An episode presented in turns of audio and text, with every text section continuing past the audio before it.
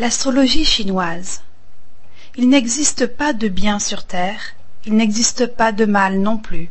Il existe seulement un grand désordre, un désordre semé par l'humanité, non pas par méchanceté, mais par ignorance. Le problème, c'est que la nature est immense, étendue sur une région beaucoup plus vaste que le domicile des êtres humains. Ceux-ci, ne connaissant pas toute l'harmonie de la nature, ils ignorent les rapports entre leurs actions et leur environnement.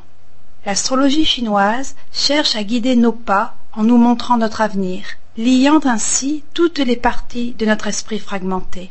Comme l'a dit Confucius, la personne qui ne connaît pas son destin ne sera jamais vraiment un homme. Ce que cette astrologie nous prédit n'a jamais de caractère définitif ou absolu c'est plutôt un fond, un arrière-plan sur lequel nous devons évoluer. Voici une des différences entre la pensée chinoise et la pensée occidentale.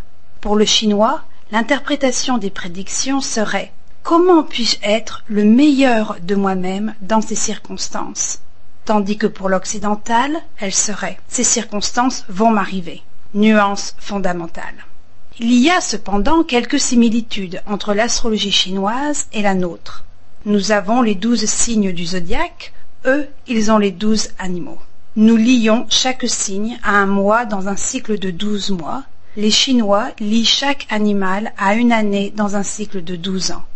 Mais attention, tout comme nos signes changent, non pas au premier de chaque mois, mais au 22, le cycle de douze ans chinois ne commence pas le 1er janvier, mais quarante-cinq jours avant l'équinoxe du printemps, c'est-à-dire vers le 4 ou 5 février. En Chine, il est poli de se présenter par son animal annuel. Ceci donne une idée, à la personne à qui vous vous présentez, de votre personnalité et de la façon de vous aborder. Par contre, il n'est jamais correct de donner votre date de naissance, parce que cela équivaut à dévoiler le fond de vous-même, de votre personnalité, et ainsi à perdre face devant votre interlocuteur.